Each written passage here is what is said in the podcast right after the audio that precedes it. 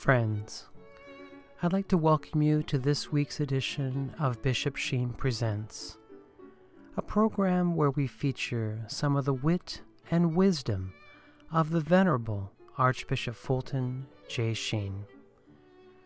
For over 50 years, Archbishop Sheen captivated audiences on both radio and television.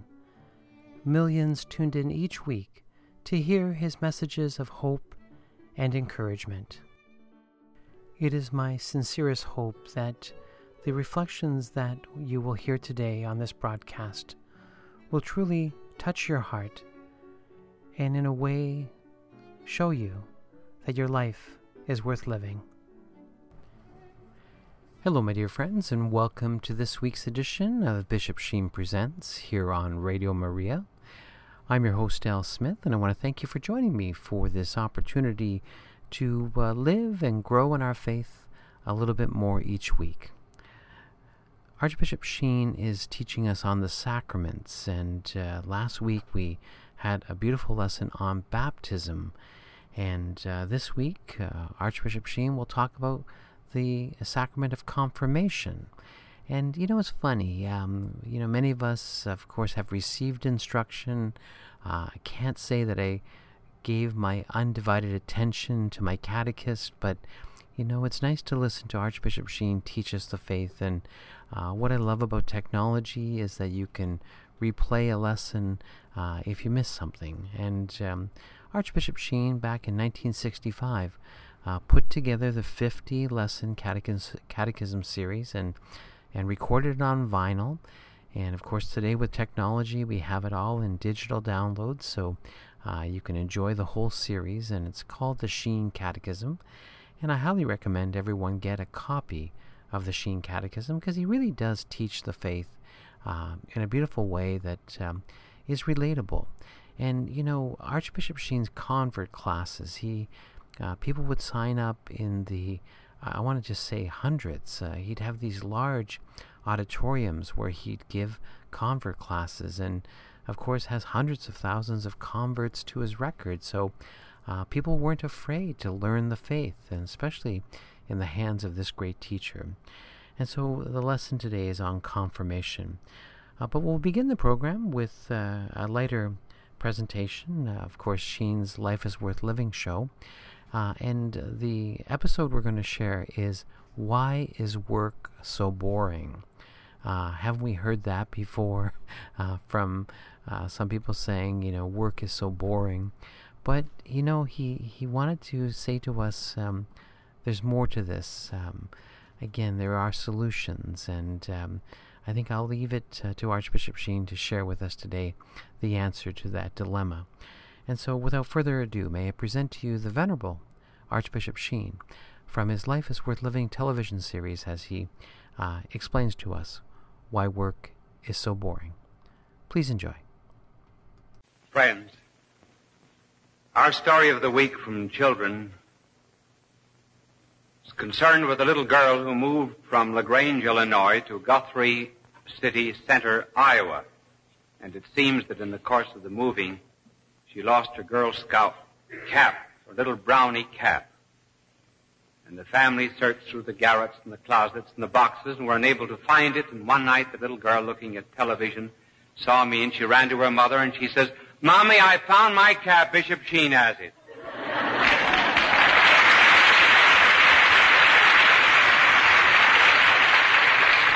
when the mother wrote and told me this, I autographed a Zucchetto a yarmulke.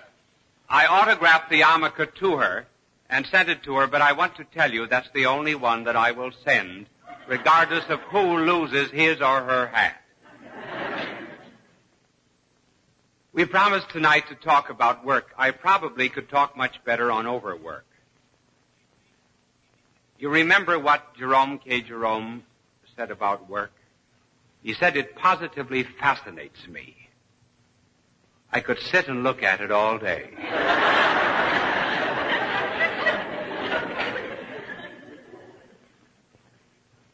Some people work like a horse all day and then they want to hit the hay at night. We will tell you first of all about the nature of work, and then what is happening to it today, what the Russians think about it, finally how it can be less boring. First of all, the nature of work.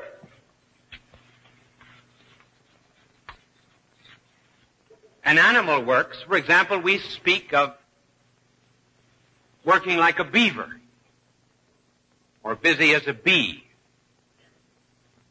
Now what is the difference between the work of an animal and the work of a man? And what is the same in both? First of all, they are alike in the fact that there is a result produced. For example, a dam in the case of a beaver. Chair in the case of a man. But there is this difference. In man there is an intention. Man has a reason and a will. Made to the image of God. And he leaves the impress of his work on what he does. An animal operates only by instinct, not by freedom and reason. For example, in the building of a cathedral, a stone is cut, that is the result produced. The intention, the building of an edifice to honor and glorify God. Piece of art. Take, for example, the marvelous statue of Moses, done by Michelangelo. The result produced a statue. The intention to glorify the great Hebraic lawgiver. Incidentally, when he finished that statue, he felt that it was so perfect that he took his chisel and he struck the base of it, saying, Speak. A farmer produces results, namely his crops. His intention to intensify his knowledge of farming, to help him live virtuously, and also to aid the common good. Now we come to industrial work. There's a tremendous amount of work that is done in this world that is boring. It is nothing but dull, dreadful repetition. For example, the screwing in of a bulb on a conveyor belt as a machine passes by. This routine is deadening. Years after years. Identically the same detail is fulfilled. The intention, the development of personality, the production of social good is almost lost. So that men feel, well, I just work in order to live, that's all. Not to perfect myself. They're putting, for example, a nut on a bolt that goes into the spring, that goes into the chassis, that goes into the auto. And when it's finished, it's pretty hard for them to see just what they've done. They say, well, what good does it do? Like the poor chickens, they lay the eggs and then the eggs are taken away to put in an incubator. Terrific specialization of work. Like the little gosling that I knew. Well, I'm going to show you a picture of this little gosling. Uh, it seems as if a New York State trooper found this egg and he brought it to the Redemptorists here in New York and one of the Redemptorist fathers made a, a homemade incubator and hatched out a gosling. Now, a peculiar thing about a gosling is that he will very often attach himself to the very first thing that he sees when he comes out of the egg. So the first thing they saw were just simply a number of uh, a number of redemptorists, a number of priests. So from that time on, the gosling would associate only with men. I went up there to their house to make a retreat. I would go out walking in the afternoon. Little Louis, the gosling, would come after me. I will show you a picture of little Louis. See, he has on the cincture. They dressed him up exactly like a bishop. And one afternoon, I took Louis down with the geese. Louis wouldn't associate with the geese. He didn't know geese. And so it is with modern work. Such tremendous specialization that today two results follow. First of all, work is boring. I mean that kind of work. And the reason that kind of work is boring is simply because man was made to leave the impress of his character on matter. He was to impress nature in some particular way, just as a man loves to whittle. Take clay and mold it. Raising of children. He has an image in himself, the image of God, and he wants to put his own image in matter.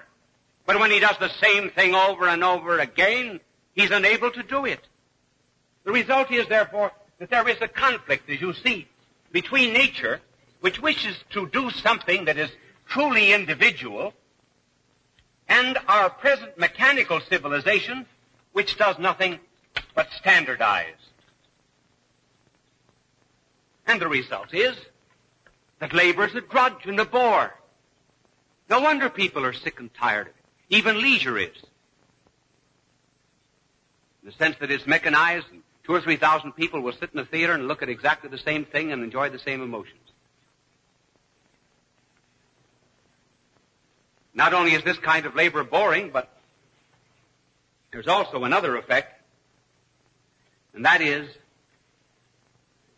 that because man cannot see what he is doing, because he cannot see a purpose, because he cannot see how his personality is perfected by his work, he becomes subject to the economic. In other words, today in the economic order, man is for production.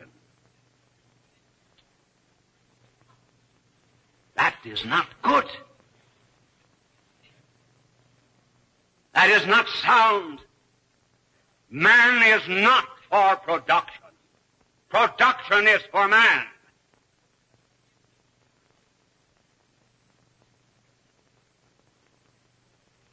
So we've come to believe that everything must be subordinated to the economic. Have 11 children, enough to buy only 10 hats, cut off the head of the 11th child. The economic is primary. Man becomes subordinate to economic conditions. Coffee is thrown into the ocean. Milk spilled. Grain stored. Bananas thrown into the sea. And two thirds of the people of the world are going to bed hungry every night. And why? Simply because man has been made a slave of the economic and production has come first. Not the human. And incidentally, it is this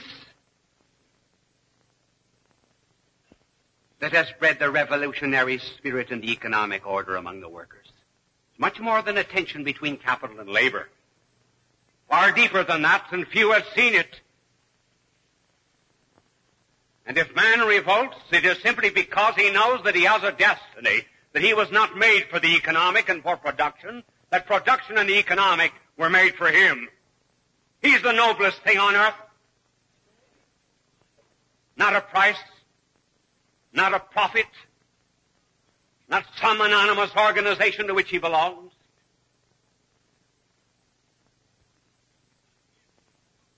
And the logic of all of this is Russia.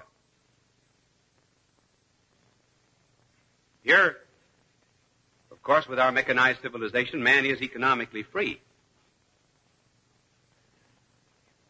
Not as economically free as he should be. He's free to sell his labor. He's politically free. But notice the logic of communism. Communism comes along and says,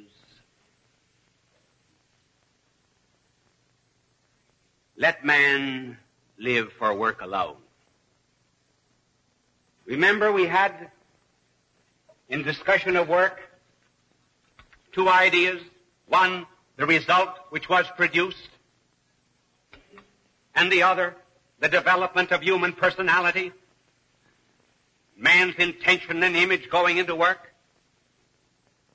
The communists have said, let us destroy personality. There's no God. There's no divine image in man. There's no spirit. There's no soul. There's only work. Produce, produce, produce.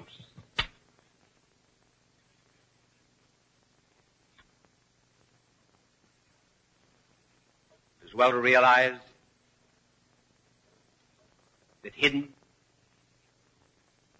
deep in the modern world, as men lose a belief in God, is a readiness to surrender political and economic freedom for bread or for what is called security.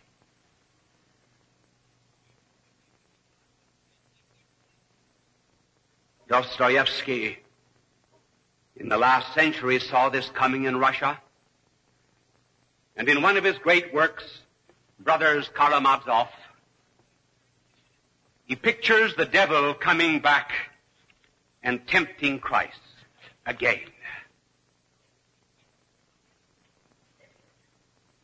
The regime of communism is on the face of the earth.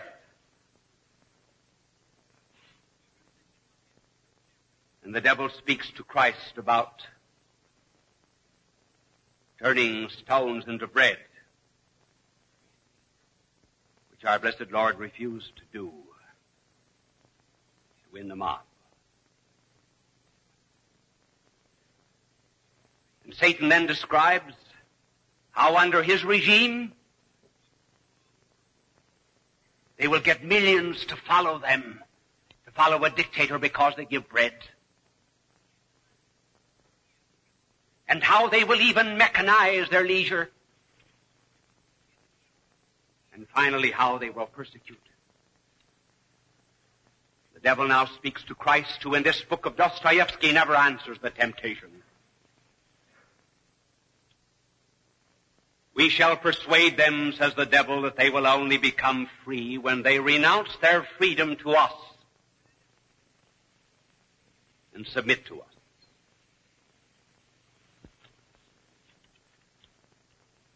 Turn those stones into bread, and mankind will run after thee, Christ, like a flock of sheep. Grateful in obedience, though forever trembling lest thou withdraw thy hand and deny them their bread. Dost thou not know, O Christ, that the ages will pass, and humanity will proclaim by the lips of their sages that there is no crime. There is no sin. There is only hunger.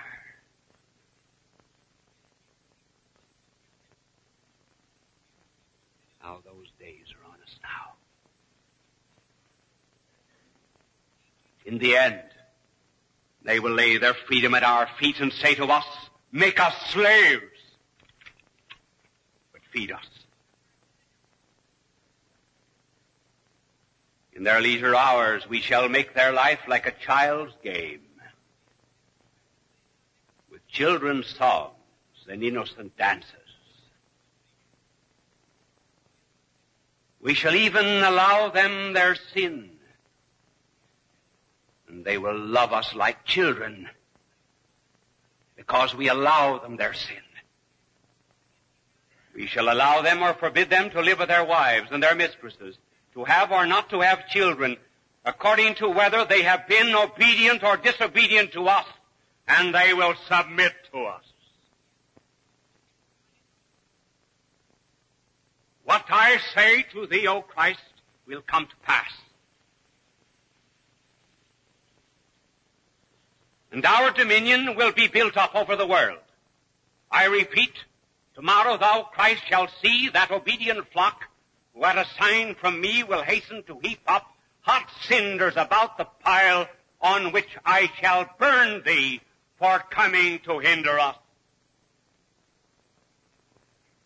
For if anyone has ever deserved our fires, it is thou. Tomorrow I shall burn thee. Dixi, I have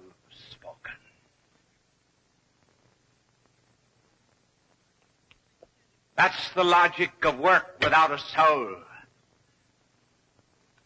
The logic of the primacy of the economic and the subservience of the human. What's the answer? Destroy the machine? Our industrial civilization? Certainly not. These things are blessings. We must keep them and preserve them. But of our happiness would be lost to this world we did away with all of our technological progress. What then is the answer? The answer is twofold. One economic and the other spiritual. The economic answer is to begin to dignify the worker. How can he be dignified? By restoring his responsibility. By making him feel that he's contributing to something that is his own. By giving him a sense of responsibility. And that will be done by giving the workers some share in either the profits or management or ownership of industry. Not all the profits. Capital must have its just share. Let the government give up some of the excess profit taxes so they will not be spent through bureaucracies. And Let some of that be given to those who help produce a social good and our social wealth.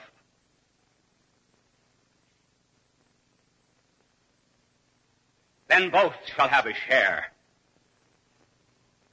Both shall be dignified. Today in our economic order, one is always asked, are you for capital? Are you for labor? Why be asked that question whether we are for capital or labor? Capital and labor are classes, and no class is always right. We have suffered a great deal in the past from capital, and we could suffer a great deal from labor. And instead of being for either capital or labor, we be for both. Just like asking which is the more important, the right or the left leg of a man. Both. Let them work together, producing the common good and social wealth. Then man will have a sense of dignity and let that share which is given to him not be readily negotiable so that he will always have a sense of responsibility in the place where he works. Then the other way to sanctify work and to save it from being a drudgery is to do it with the divine intention. We have a mind. We can do different things for different reasons, like dropping money in a cup just to be seen giving it simply because we see Christ in the poor. There isn't any work in the world that cannot be sanctified. Everything.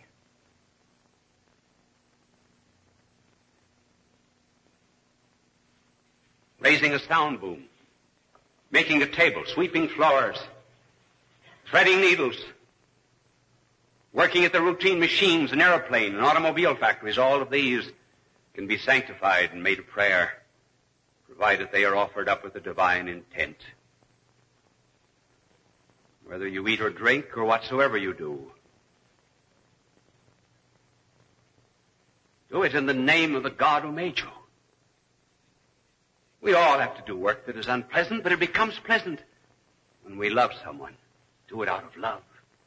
We do it for the love of God. And then we'll understand those who would like to have a Christ proclaimed as the patron of the workers that this is not just the answer. And those who say that Christ, the worker, is the friend of the laborer, quite forgets that the capital ought to have a friend too. And our blessed Lord was not just a carpenter. He was not just a poor man. Our blessed Lord was a rich man who became poor.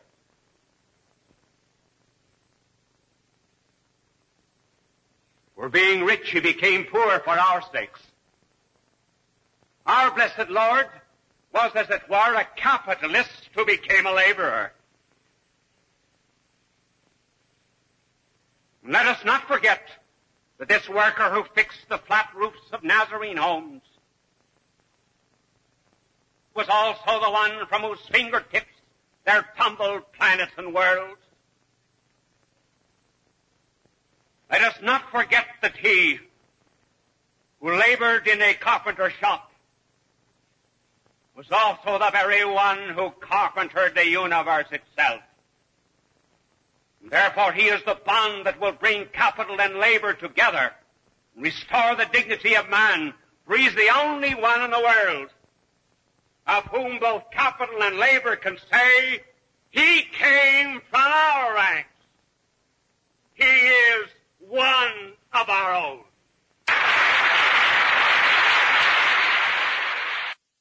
No work is ever degrading. It is only workmanship that can be degrading. Every work in the world is noble if it is done out of love for God. Bye now. God love you. You are listening to Radio Maria, a Christian voice in your home. I'm your host, Al Smith, and I want to thank you for joining me for this week's edition of Bishop Sheen Presents. You can see how Archbishop Sheen was speaking up for the worker. He was trying to defend their rights. Uh, he mentioned about profit sharing and how everybody needs to participate um, as best they can. And so uh, he was touching a nerve. Uh, back in the 50s, again, there was uh, a number of injustices uh, being uh, done, I guess, in the workforce in the sense of, um, you know, there's that whole thing of fear and greed, but uh, still, I think Fulton Sheen knew there was a way to do it better. And of course, he would introduce the concept of profit sharing uh, which of course is uh, used today in many businesses. So, uh, again, it's just this idea that Archbishop Sheen is trying to defend. Um, I'd li- like to say sometimes the little guy to uh, involve them in the process. So, uh, God love Archbishop Sheen for his defense of the worker, and of course, trying to encourage us to be of good cheer. All right, we're talking about the catechism together, and uh, last week we spoke about baptism. And I say we, but it's uh, more Archbishop Sheen. I'm just the host. I, I greet you, I send you on your way, but uh, I push the play button, and that's very important so you can enjoy these recordings. Uh, but this week it's about confirmation. And again, uh, looking forward to this reflection. Uh, I, last week I recommended the book uh, Archbishop Sheen's Book of Sacraments, and it's available through Sophia Institute Press. And uh, may I encourage you to pick up this book because it actually has two books in one uh, the 1951 book, Three to Get Married, and the 1962 book, These Are the Sacraments. So, a great uh, resource uh, manual to have in your home. And again, it's titled Archbishop Sheen's Book of Sacraments, available through Sophia Institute Press. Uh, their website is sophiainstitute.com, and they're offering us a 25% discount uh, when you use the promo code SHEEN25. And uh, again, there's a very generous discount, and it's available to all the books that they carry. So uh, it doesn't matter if it's Archbishop Sheen's writings or another popular author, uh, they're extending the 25% discount to us by using, again, the promo code at checkout Sheen 25. All right, let's uh, again enjoy this um, these reflections, and there's 50 of them in this catechism series, and uh, I think this is number 27. Uh, but still, it's about the sacrament of confirmation. So, I invite you to sit back and relax and enjoy uh, Archbishop Sheen as he teaches us the faith. Please enjoy. Peace be to you.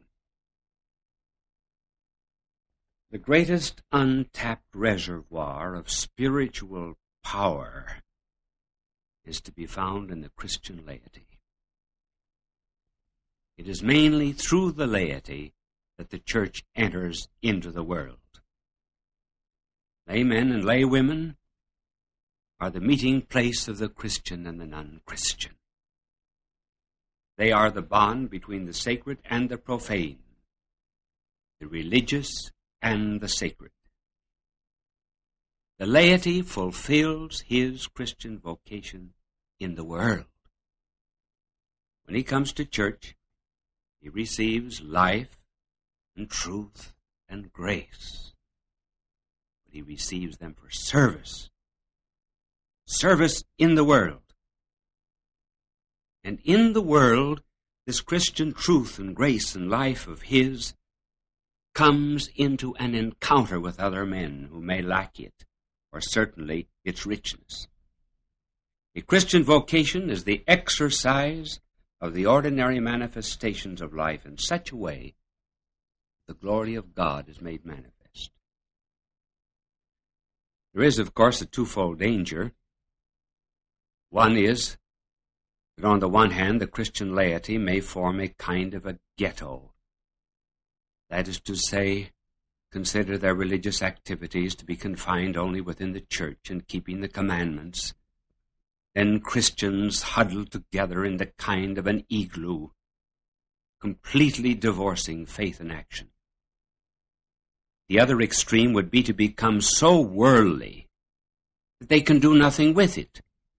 Now, the result of this separation is that, I mean, the separation of religion and the world is that culture has emancipated itself from Christ and become demonic.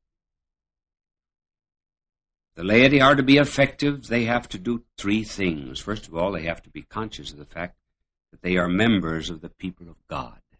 They belong to a worshiping community. And then secondly, they must be theologically literate. St. Peter said they should be able to give a reason for the faith that is in them. And then, thirdly, they must communicate with the world as Christians. As Christians. They are involved with the world. As John Donne so beautifully put it, no man is an island, entire and of itself. Every man is a piece of a continent, a part of the main. If a cloud be washed away by the sea, Europe is the less. As well as if a promontory were, as well as if the manners or friends of thine own house were. Any man's death diminishes me, because I am involved in mankind. Therefore, never send to know for whom the bell tolls. It tolls for thee. No one therefore can expect to fulfill his Christian vocation or attain any kind of personal integrity in the modern world who is not at home with computers, with slums, with races, with world affairs, with everything where the gospel intersects the world, it is the laity who stand at that point. As the cross stood at the intersection of the cultures and the civilizations of Athens, Jerusalem, and Rome. The laity cross all frontiers. And they do this in the name of Christ. As we see the laity come into church on Sundays, we ask them, do they really love one another? Are they a unified element in the community? Are they coming together just to fulfill an obligation, trying to avoid immortal sin, rather than to come and strengthen and feed a life which they ought to spread? Are they seeking a kind of selfish sanctification, forgetful that our blessed Lord said, For their sakes do I sanctify myself? Will they be very much like everyone else that is around them, except for just this weekly habit of coming to church? When others look at this band of the faithful, Will they think I ought to be like them? I ought to have their love and their truth and their inner peace? Too often it's just the opposite. So the laity therefore will have to come to a comprehension that our blessed Lord was not crucified in a cathedral between two candles, but in the world, on a roadway, in a town garbage heap, at the crossroads, where there were languages written upon the cross. Yes, they were Hebrew, Latin, and Greek, but they could just as well have been English, or Bantu, or Afrikaans. It would make no difference. He placed himself at the very center of the world, in the midst of smut and thieves and soldiers and gamblers, and he was there to extend pardon to them. This is the vocation of the laity. To make Christ known in the world. If then it be granted that the laity must go in the world, where will they find their power, their wisdom, and their courage in order to be witnesses to Christ? If they are just left to their own power, they would be as weak as the apostles were. Nine of them away from the garden, and three in the garden sleeping. Since over and above the natural life there is a divine or supernatural life, there should be a sacrament, some visible sign by which they contact the power and the merits of Christ. Some kind of channel that will pour away from Calvary down into their own souls to make them strong. Just go back now into the natural order, and you will recall that for a living, one, a person must be born. Secondly, he must grow to maturity. He must assume the responsibilities of the society in which he lives. Since over and above the natural life there is a divine or supernatural life, one, we must be born to that divine supernatural life, and that is the sacrament of baptism. And then we have to grow into the supernatural life. And the sacrament that inducts us into this higher supernatural life is the sacrament of confirmation. We are born spiritually in one sacrament, become a citizen of the kingdom of God, and in the other, we are drafted into God's spiritual army and into the lay priesthood of believers. And confirmation, like any other sacrament, is modeled upon the life of our blessed Lord. Our Lord had a double priestly anointing corresponding to two aspects of his life. First was the incarnation, and that made him capable of being a victim for our sins, because in the incarnation he took upon himself a body, a human nature with which he could suffer, and therefore redeem us from our sins. As God, he could not suffer, as man he could. And this first aspect of the life of our blessed Lord culminated in his passion and death and resurrection. Now there was another aspect of his life, a second anointing, as it were, and that was the coming of the Holy Spirit in the Jordan. And that ordained him for the mission of preaching, the apostolate. And this reached its culmination, of course, as far as the church was concerned, in Pentecost. Coming back to the life of our blessed Lord, the descent of the Holy Spirit on our Lord in the Jordan had a double effect on our Lord. First, it prepared him for combat, for battle, militancy. This is what the gospel states. Jesus returned from the Jordan full of the Holy Spirit. And by the Spirit he was led out into the wilderness where he remained forty days, tempted by the devil. Just as soon as he received the Holy Spirit, he entered into the battlefield the conflict with Satan, who offered him the three easy ways from the cross. The Holy Spirit did something else. Not only prepared him for combat, it also prepared him for preaching the kingdom of God. When our blessed Lord therefore appeared at Nazareth, he said, The Spirit of the Lord is upon me.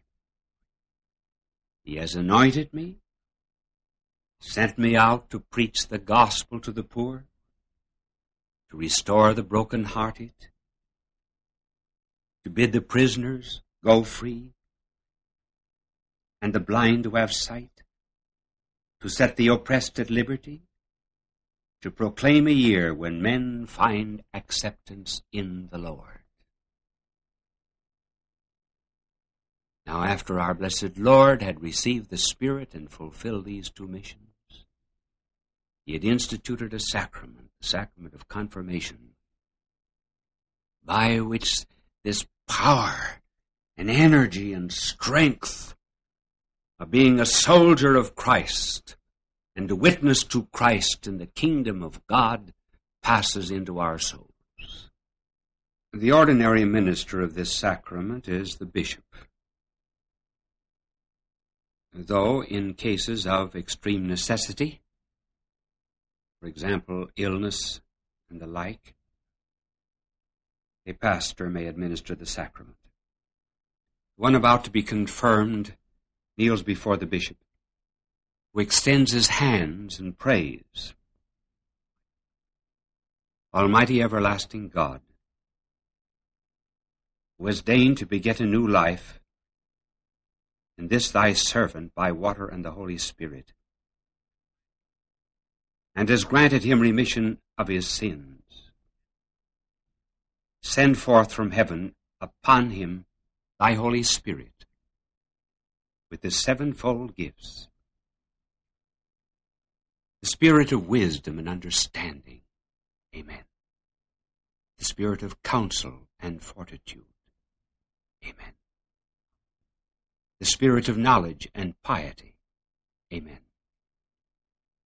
Fill him with the spirit of the fear of the Lord, and seal him with the sign of Christ's cross. Plenteous in mercy unto life everlasting.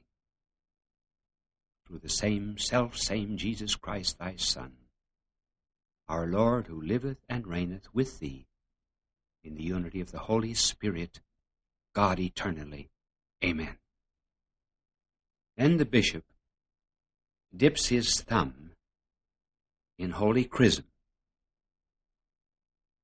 and anoints the forehead of the one to be confirmed, saying,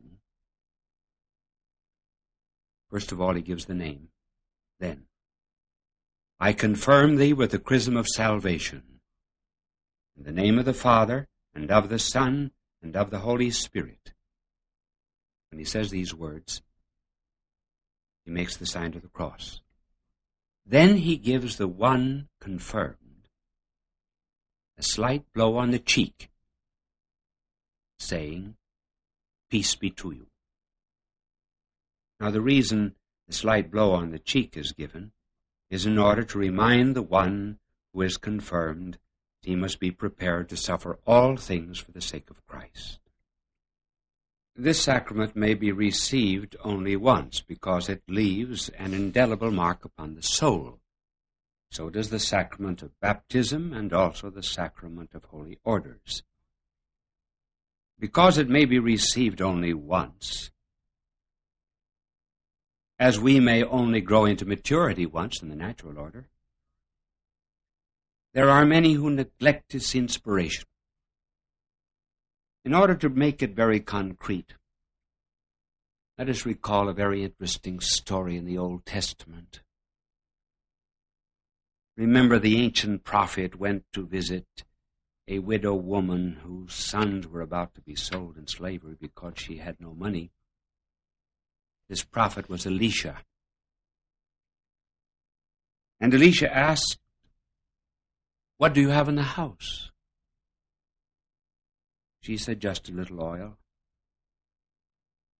He told her to go out and borrow vessels from the neighbors, all empty vessels.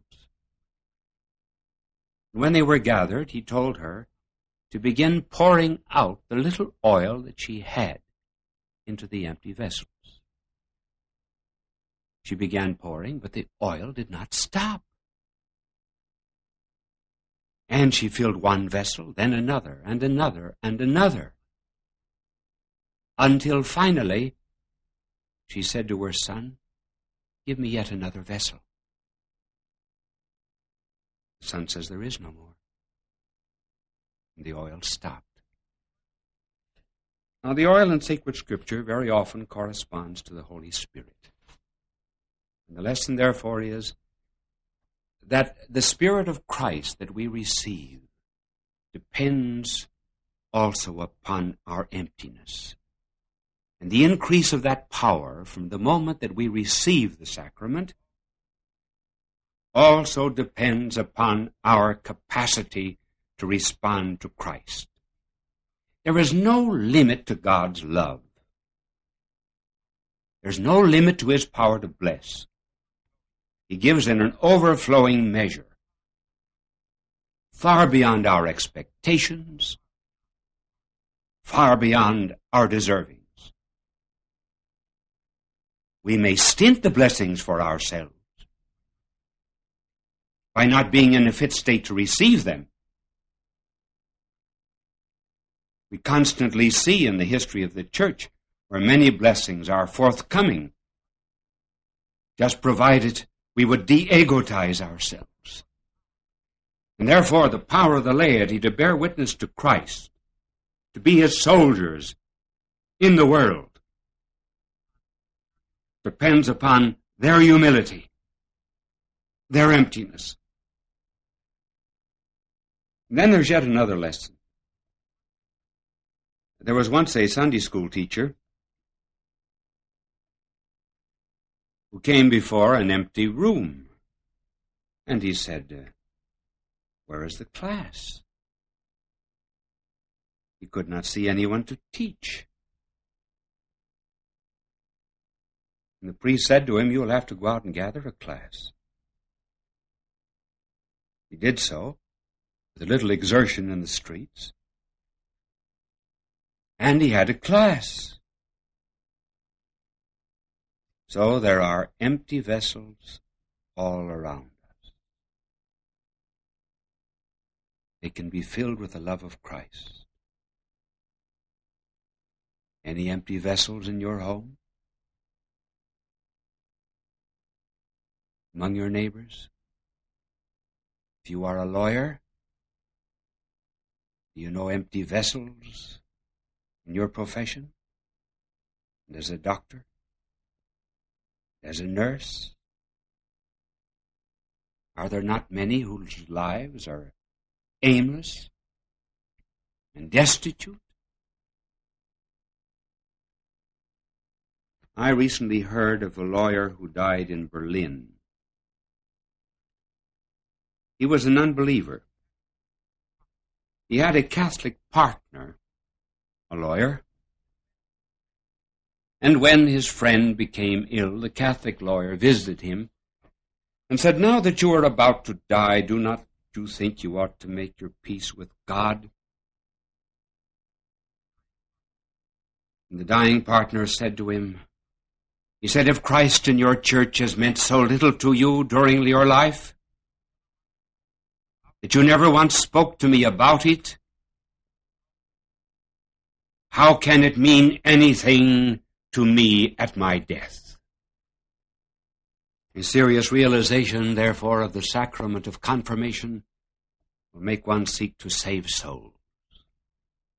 And if we save a soul, we have a very good chance of saving our own. Confirmation is the great social sacrament.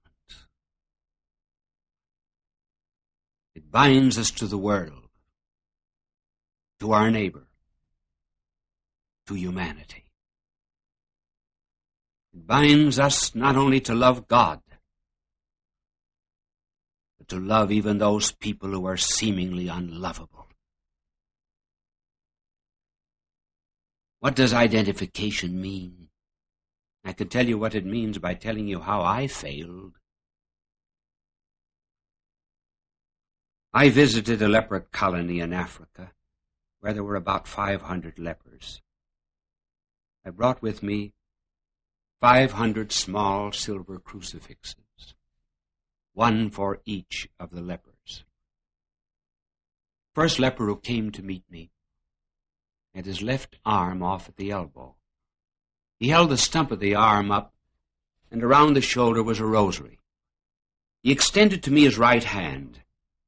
I never saw such a mass of putrid, foul, noisome corruption as I saw in that leper's hand.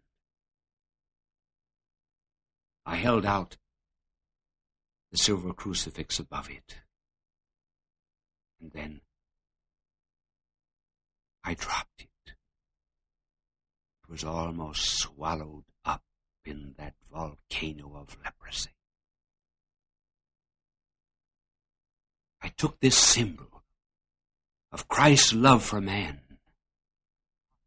this symbol of God's identification with suffering humanity, and I refused to identify myself with one who was perhaps bearing on his body less putrefaction than I had in my own soul. And at that particular moment, there were 501 lepers in the camp. And I, I was the 501st. And the worst of all. Because I refused to identify myself with this brother of mine. Then the thought came to me of the terrible thing that I was doing. And I pressed my hand in his, hand to hand. And so on for all of the other lepers in the camp. Because of the sacrament of confirmation, I have to love all mankind. And as a priest, I have to identify myself with them. This identification you can carry over into your own life if you keep before you the symbol of fire. Fire has two great qualities light and heat. The light is the symbol of truth, the heat is the symbol of love. Too often we separate light and heat. We have the truth, but we have little zeal and love. The enemies have no truth, but they have zeal and love for their cause. Confirmation would bid us to keep our truth and the love of truth together. And that's what our Lord meant when he said, I have come to cast fire, fire upon the earth. And what will I but that it be enkindled? God love. You are listening to Radio Maria, a Christian voice in your home. I'm your host, Al Smith, and I want to thank you for joining me for this week's edition of Bishop Sheen Presents. And I think we all will agree that we just can't uh, sit on our hands anymore after hearing that talk on confirmation. It's that call to the laity to be involved, to uh, be uh, someone who puts our faith in action, and of course to defend the truth. And so, uh, quite inspiring message. And uh, I know personally I'm going to re listen to this talk because um, there was so much contained in it. And I think we sometimes don't really take, uh, you know, the idea of our confirmation seriously. I think a lot of us kind of went through the motions and um, kind of guilty of that. But you can see where Fulton Sheen is saying we can, you know, ask for the grace of that sacrament, that the Holy Spirit be enkindled in our hearts to uh, to animate us in a very uh, active way to engage the culture and to share our faith. And so we are soldiers for Christ. My dear friends, again, thank you for joining me. May I invite you to visit my humble little website called bishopsheentoday.com. Uh, I've tried to find as many videos as I could and audio recordings and books and make them available to you uh, so you can enjoy the wit and wisdom of the Venerable Archbishop Fulton J. Sheen. Again, that website is bishopsheentoday.com. And a reminder of the book recommendation I've been sharing uh, Archbishop Sheen's Book of Sacraments, available through Sophia Institute Press, a great publisher of Catholic books. You can find them on the web at sophiainstitute.com and of course wherever fine books are sold. And so, uh, if you visit the website of sophiainstitute.com, uh, they're offering us a 25% discount when we use the promo code Sheen25 when we check out. And of course, that's a discount for any books that you purchase from Sophia Institute Press. May you have a great week, my friends, and until the next time that we meet, may the good Lord continue to bless you and keep you. May the Lord let his face shine upon you and be gracious to you. And may the Lord look upon you kindly and bring you peace.